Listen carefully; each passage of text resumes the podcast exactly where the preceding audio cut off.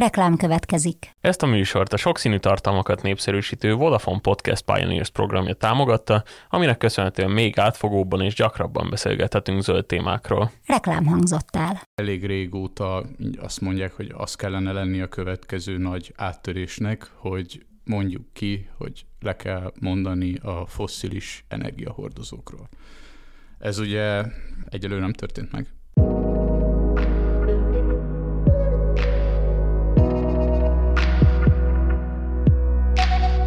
Ez a Zöldövezet, a 24.hu környezet és természetvédelmi podcastje. Figyelmünk a változó bolygón.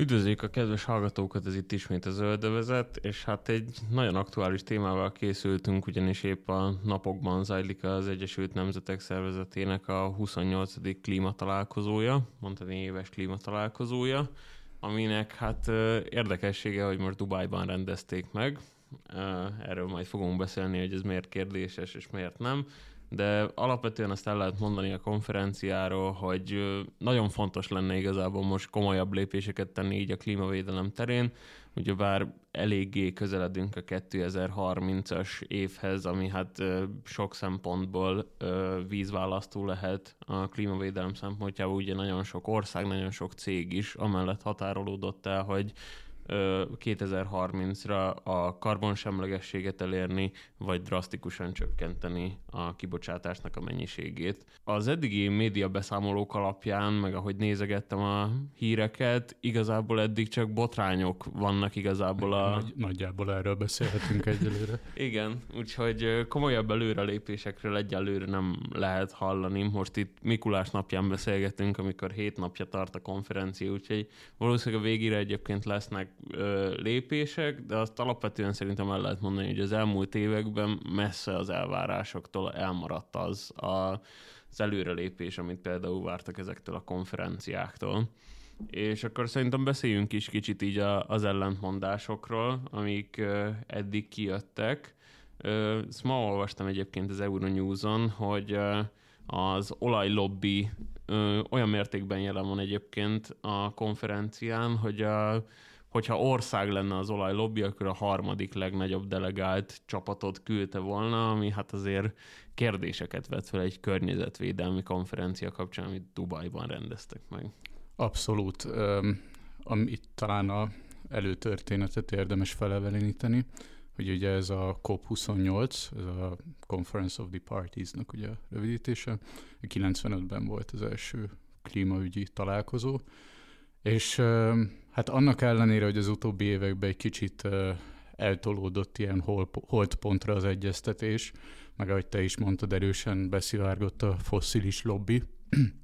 Azért ez, hát szerintem túlzás nélkül mondhatjuk, hogy a minden évben a legfontosabb klímaügyi Igen. esemény gyakorlatilag. Rendszeresen megtartják ugye mindig másik országban és csak hogy mennyire fontos volt a korábbiakban, például a Párizsi Klímaegyezménynek az előkészítése az lényegében itt zajlott 2011-2015 között nagyjából.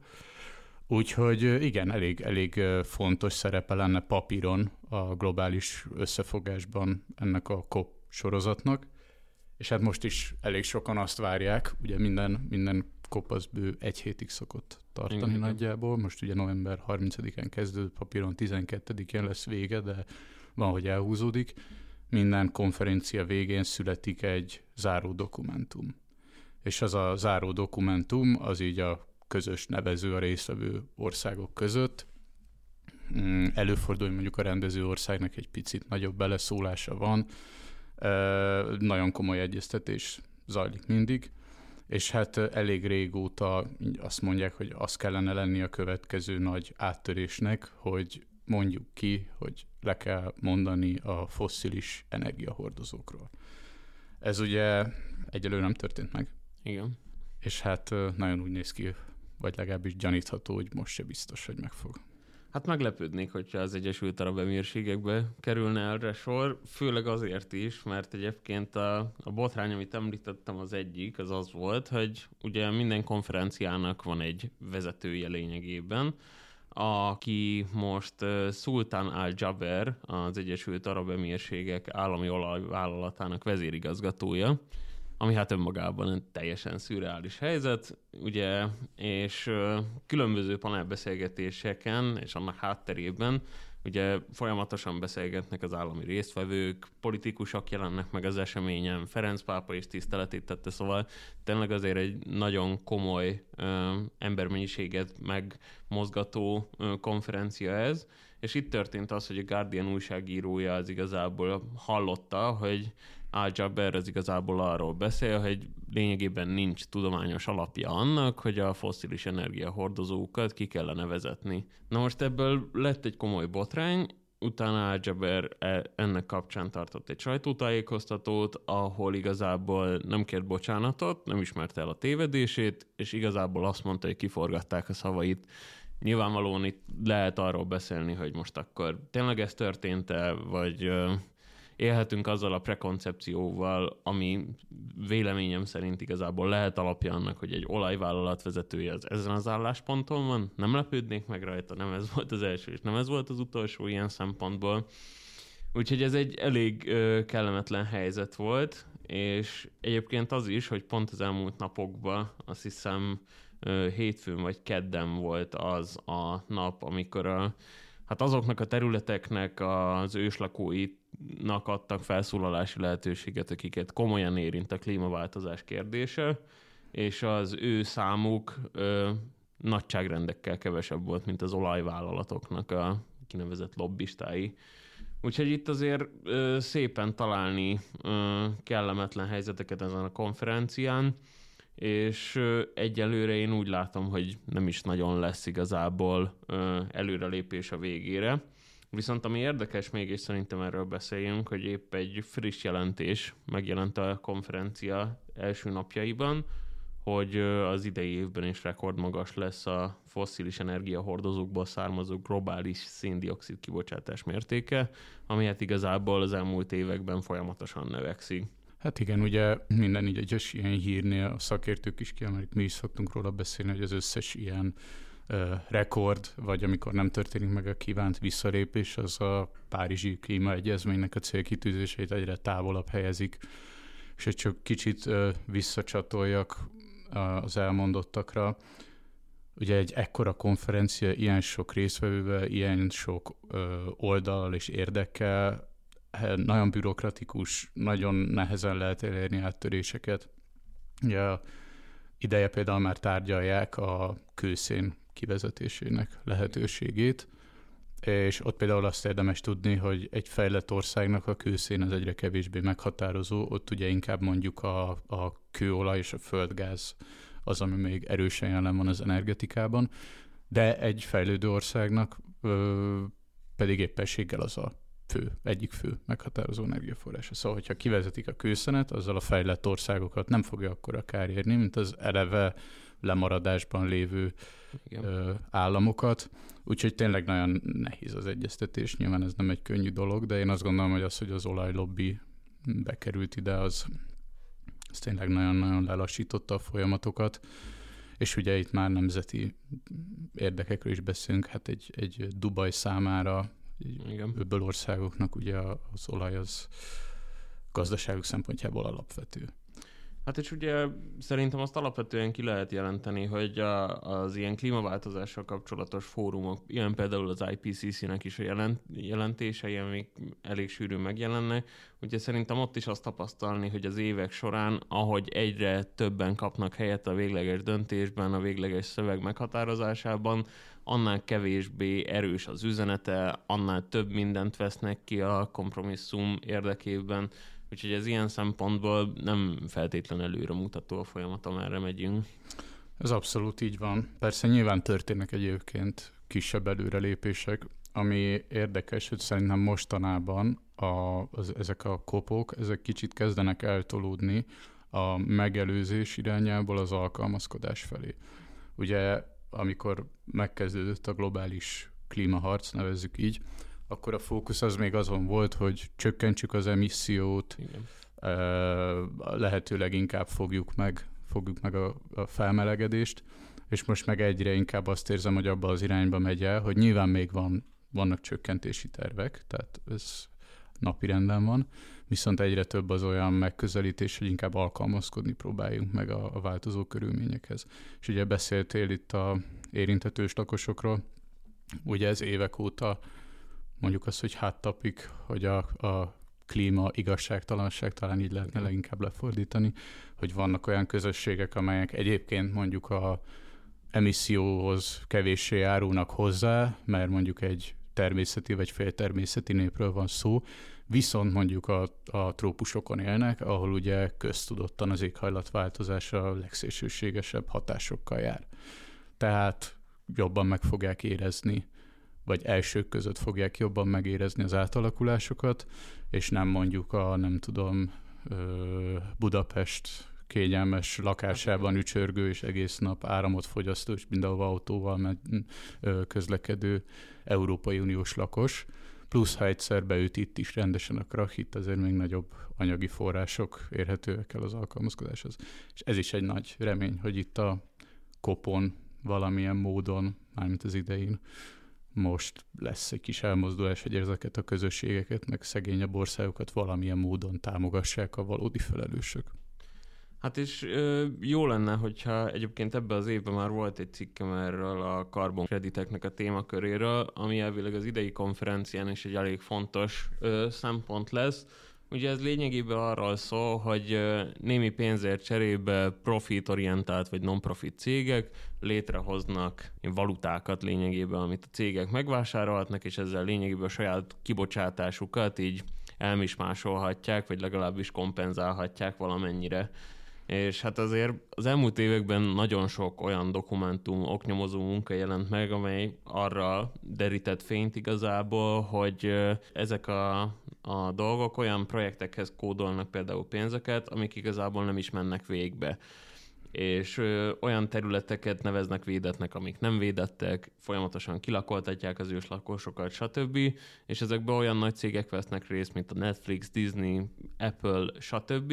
És ezzel egy idő után majd nyilván eljön az a pont, amikor el fogják mondani azt, hogy ők teljesen karbonsemlegesek, miközben hát azért látni, hogy például a telefonokban használt csípeket, azt afrikai bányákból hozzák hozzá az alapanyagokat, stb és ez is elvileg egy komoly vitapont lesz az idei konferencián. Erre kíváncsi vagyok egyébként, hogy itt milyen irányba tud elmozdulni ez a kérdés, mert szerintem alapból a, a karbonkreditekkel nincsen probléma, hogyha valódi tényleges ügyek vannak mellé kódolva, és mondjuk az sem ártana, hogyha mondjuk ezzel nem elfednék a vállalatok a saját kibocsátásukat, hanem igazából csökkentenék, és emellé még vállalnának ilyen tevékenységeket is.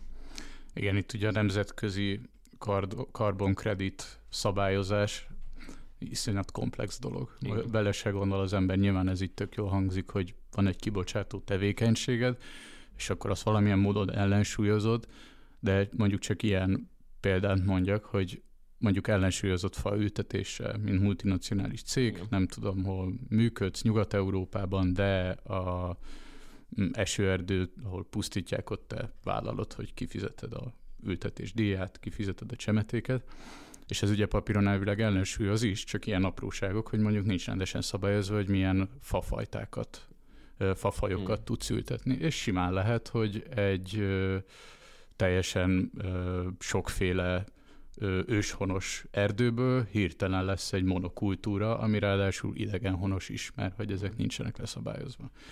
Ugye ez a nagy, nagy rákfenéje ezeknek a kopóknak, meg az összes ilyen nemzetközi szabályzásnak, hogy nagyon apró részletekig kéne eljutni, Igen. és egyelőre ott tartunk, hogy tényleg a, a minimum közös irányba se tudunk megállapodni.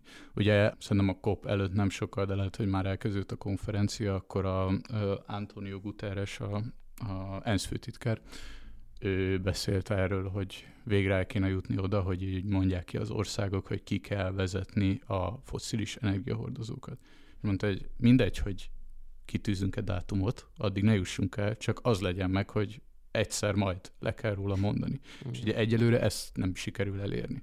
És vészesen közeledünk ugye a Párizsi Klímaegyezmény egyes vállalásaihoz.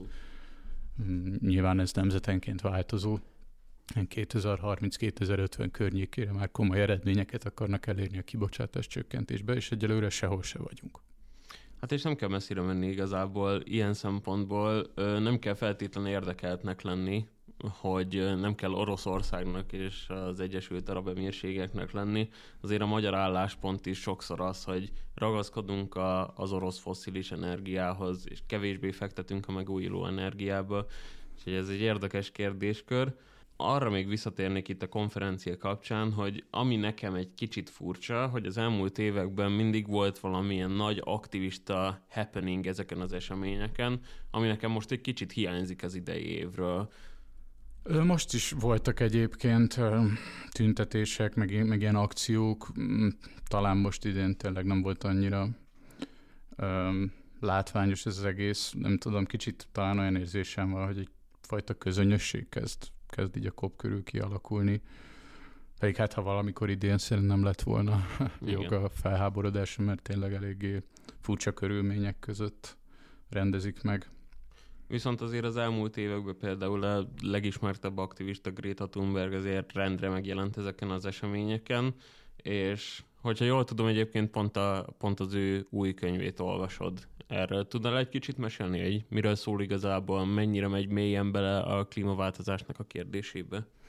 Igen, ez most november második felében jelent meg magyarul, a klímakönyv címet viseli, és a, állítólag úgy született meg a kötet, hogy, hogy Greta Thunberg, vagy Thunberg ő, felkért több mint száz szakember, de a klímakutatótól a geológuson át uh-huh az óceán kutatóik, sőt, ha vannak őslakos vezetők is a megszólalók között, hogy készítsenek egy-egy írást, és így ebből született egy tanulmánykötet, mondjuk így, aminek az a célja, hogy a átlag olvasóval megismertesse a klímakrízis, meg a ökológiai krízisnek a problémáját, hogy mi történt eddig ezen a téren, miket próbált tenni az emberiség, milyen kilátásaink vannak, mit kell minden áron megtennünk, és Thunberg mellett, hogy hát mondjuk így, hogy szerkesztette ugye ezt a könyvet, írt előszót hozzá, utószót, meg így az egyes fejezeteknél is vannak ilyen kommentárjai. Szerintem egyébként így a céljának megfelel. Mm szóval elég jó körbejárja, és szerintem egészen emészthető módon, meg itt ott baromira emberi ö, módon a helyzetet. De mondjuk, aki nagyon mélyen benne van, meg aki így, így napi rendszerességgel olvas a témában, annak nem biztos, hogy ez feltétlenül új információkat fog megtudni ebből a kötetből. Érdekes marketingfogás egyébként szerintem, hogy Thunberget tették be szerkesztőnek. Én azt gyanítom, hogy nem ő uh-huh. nem az ő fejéből pattant ez ki. Nem biztos, hogy ő írt egyesével mindegyik szerzőnek, abban se biztos, hogy valóban ő szerkesztette, uh-huh. de hát vele azért szerintem el lehet ilyeneket uh-huh. adni. Tehát most attól függ, nyilván elég vitatott figura, de azért egy a új hullámos környezetvédelmi aktivizmusnak elég egyértelműen a meghatározó alakja. Igen, és akkor így a környezetvédelem témájánál maradva szerintem, ami talán itthon most a legaktuálisabb kérdés az, hogy ugye most itt vagyunk december elején, és hát januártól igazából sok szempontból egy új világ köszönt be, hogyha a visszaváltás nézzük. Ugye nekem az elmúlt években Magyarországon eléggé hiányzott az ilyesfajta aktivitás, akár az önkormányzati szintről, akár állami szintről, hogyha elmegy az ember kicsit nyugatabbra, mindenhol látja, hogy például még a, még a hajléktalanoknak is van minimális bevétele abból, hogy a, a letett hulladékot vissza tudják váltani, és itthon meg ennek nyomát se láttam igazából.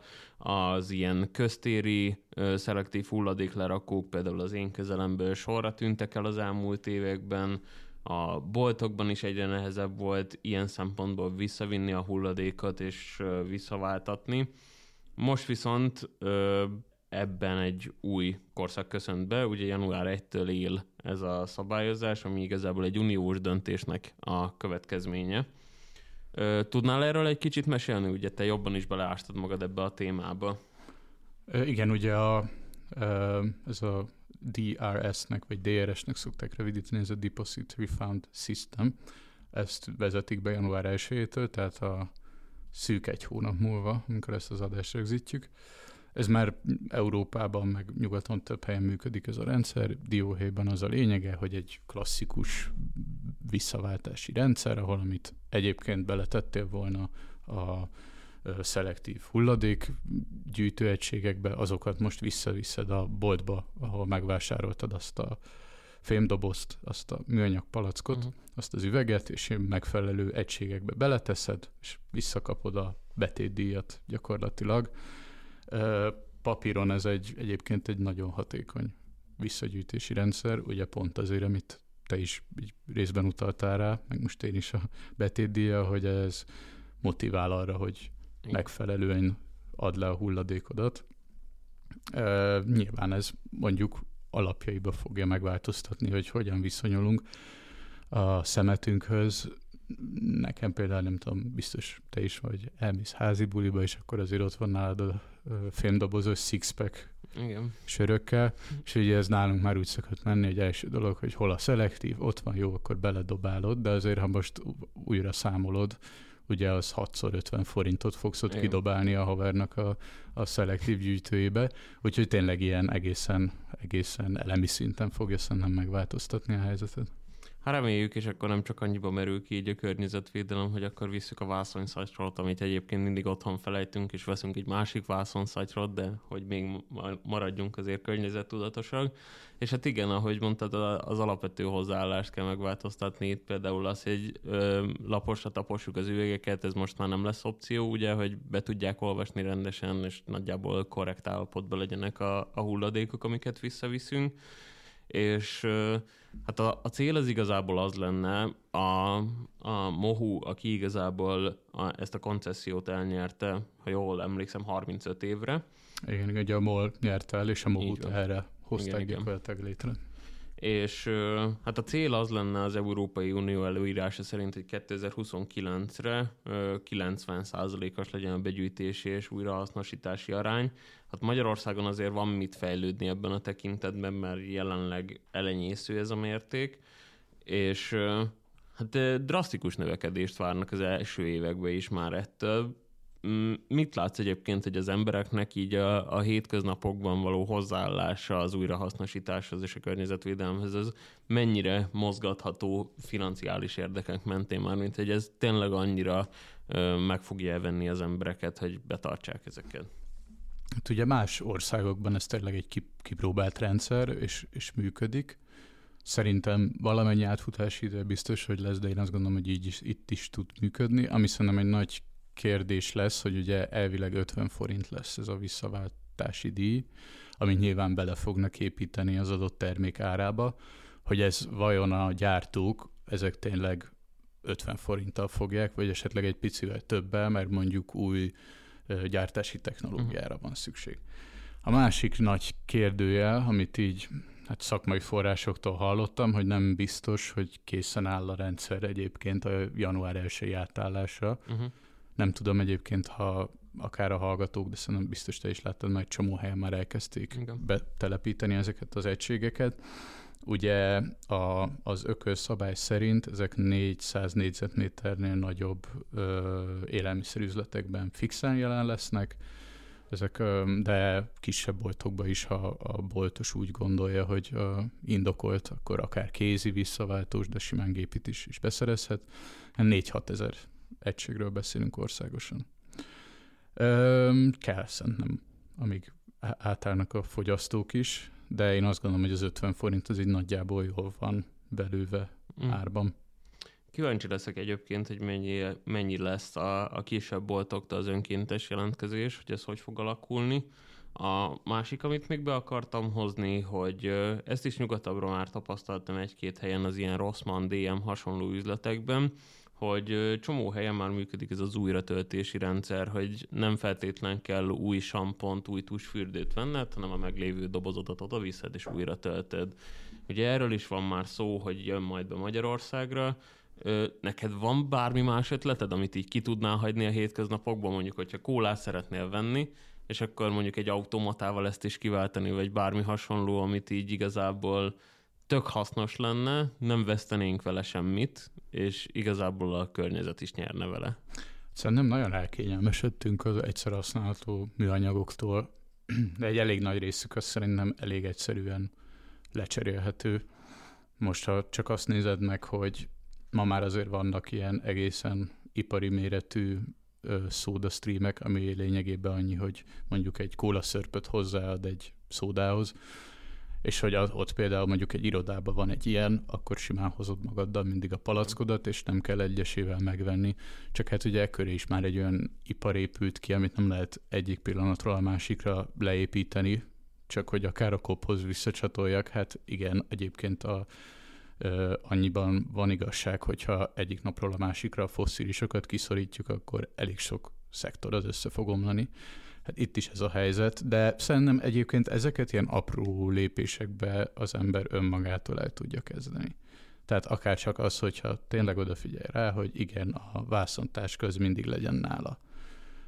Hát akár igen, reggel indulás előtt megnézi, igen. Vagy hogy minden nap megiszik fél liter vizet, akkor azt ne a dohányboltba vegye meg egyébként elég drágán a, az ásványvizet, hanem otthon szépen töltse meg, vigye el.